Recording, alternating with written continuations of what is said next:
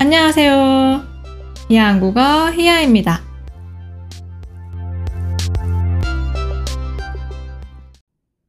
안녕하세요, 여러분.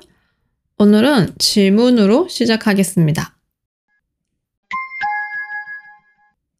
여러분은 현재 집에서의 생활에 만족하세요?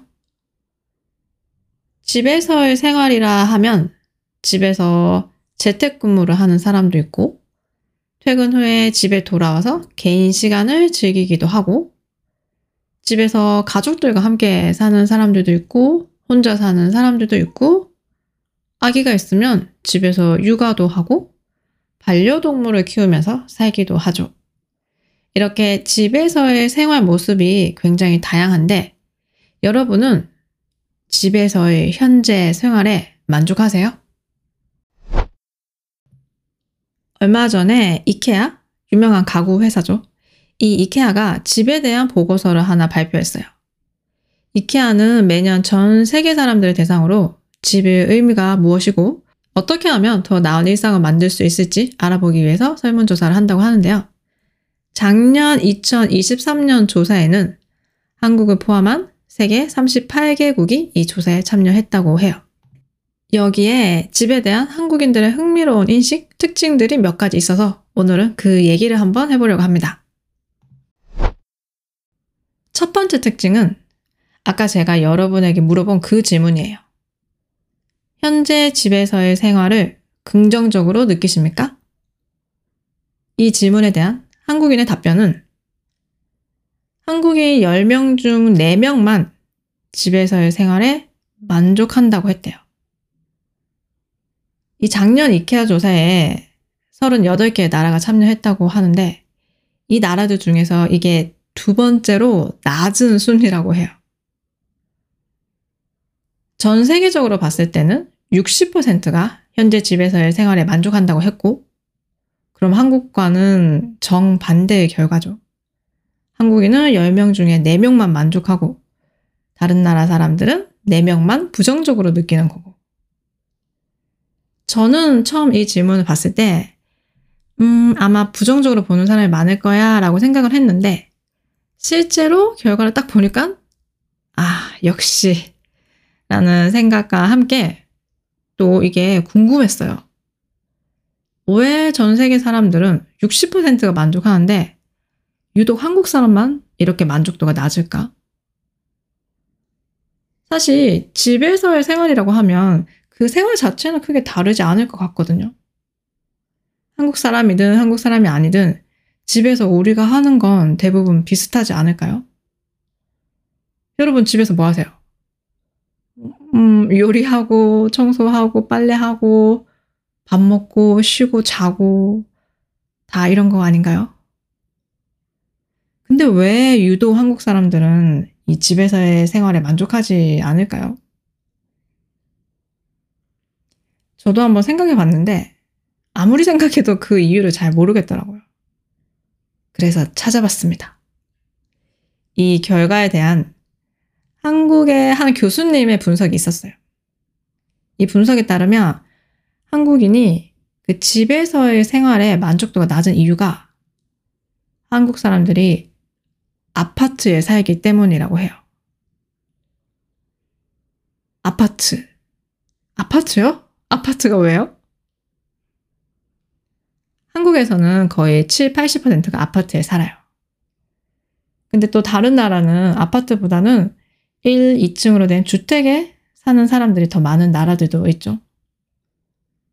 그러면 이 아파트하고 주택의 차이점을 한번 생각해 보면 아파트는 아무리 큰 아파트라고 해도 어쨌든 모든 공간이 실내예요.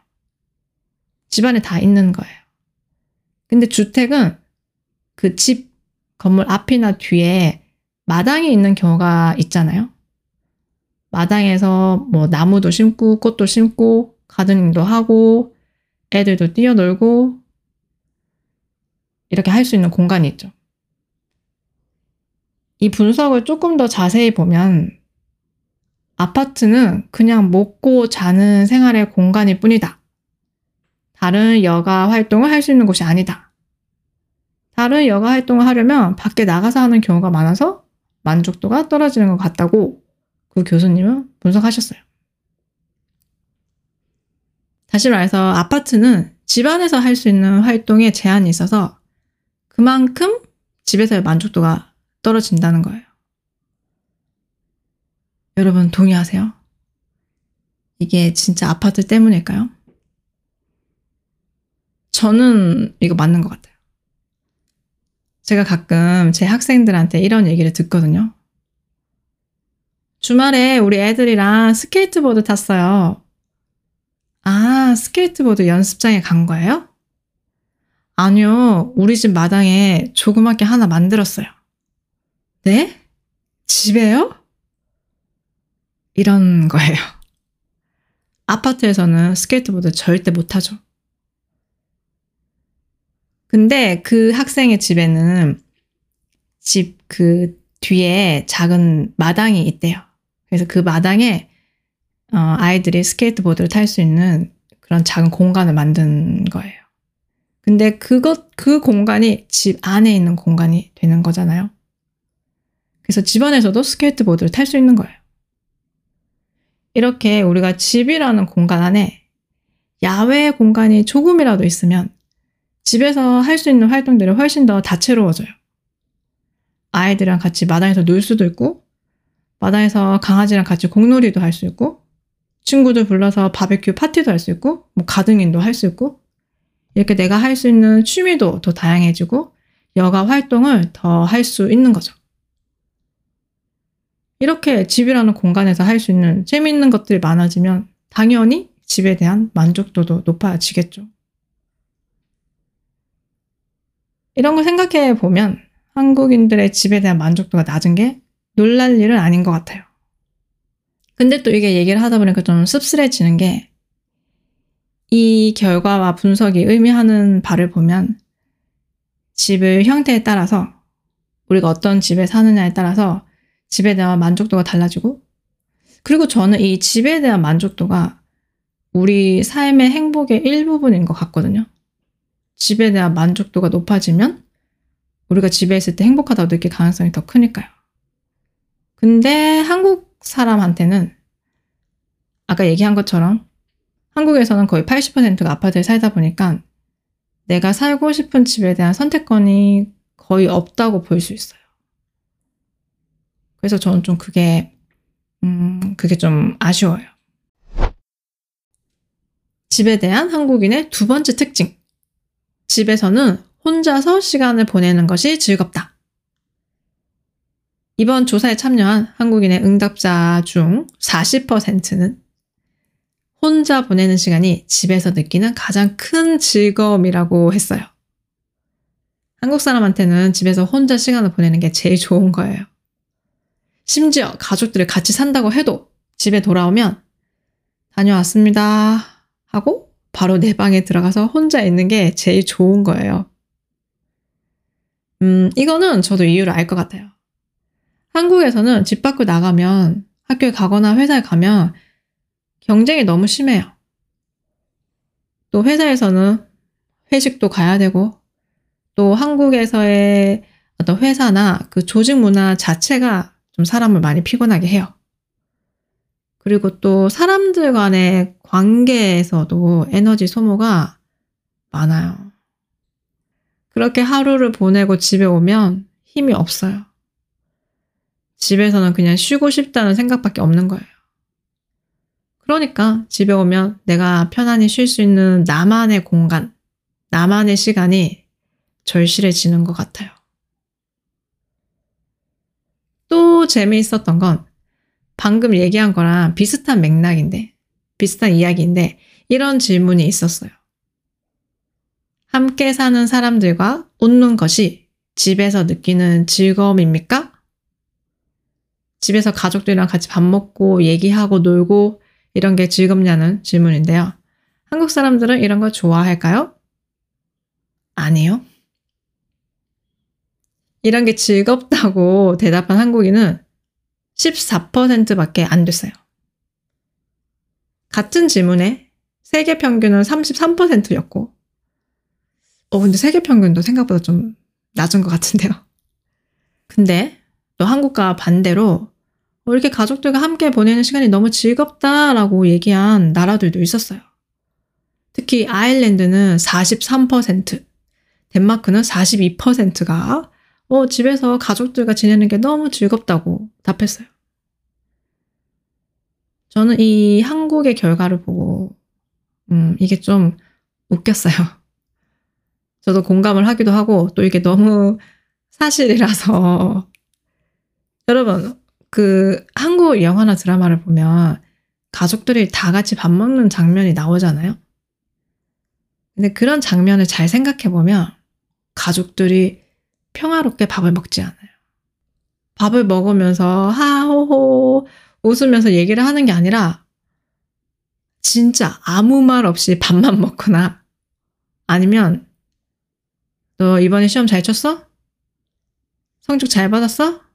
취업 준비는? 결혼 언제 할 거야? 뭐 이런 잔소리만 듣다가 끝나는 경우가 많아요. 이게 드라마이기도 하지만 현실이기도 해요. 그래서 이런 상황이 반복되면 가족들과 함께 있는 시간이 불편하겠죠. 그리고 또 제 생각에는 이 결과도 아까 얘기했던 나는 집에서 혼자 있는 게 즐겁다 라는 이 결과하고 서로 관련이 있는 것 같아요. 집 밖에서의 생활이 너무 힘드니까 집에 와서 가족 간의 관계, 가족 간의 소통이 즐겁지 않고 이게 피곤하게 느껴지는 거예요.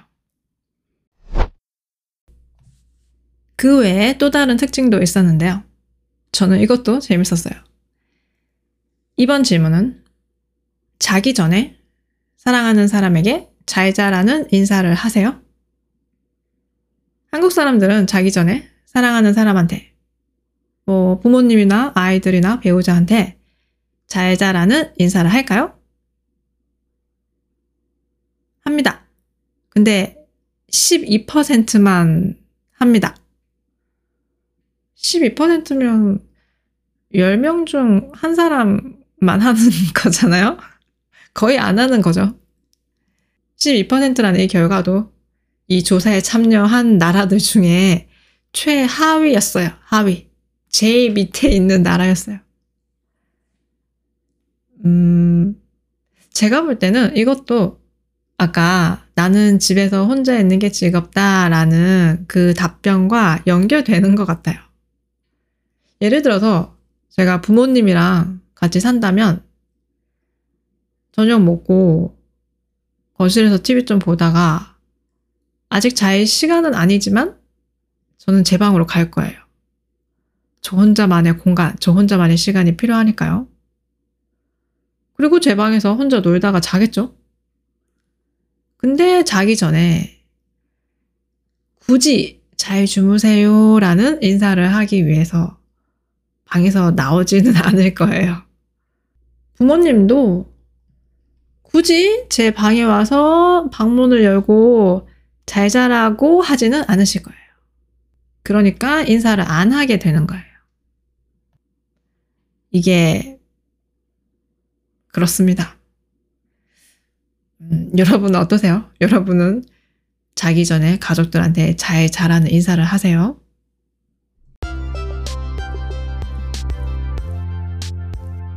오늘은 집에 대해 얘기해 봤습니다. 여러분에게 집은 어떤 의미인가요? 오늘 에피소드가 좋았다면 좋아요, 구독, 팔로우 꼭 해주시고요. 스크립트가 필요하시면 아래 링크도 확인해 보세요. 오늘도 들어주셔서 감사합니다. 다음에 또 봐요. 안녕!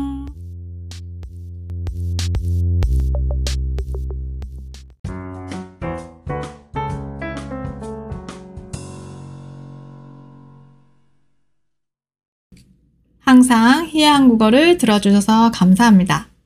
희야 한국어는 모든 에피소드의 스크립트를 제공하고 있습니다. 일요일에는 줌 미팅도 하고 있습니다. 관심 있으시면 제 Patreon을 확인해 주세요.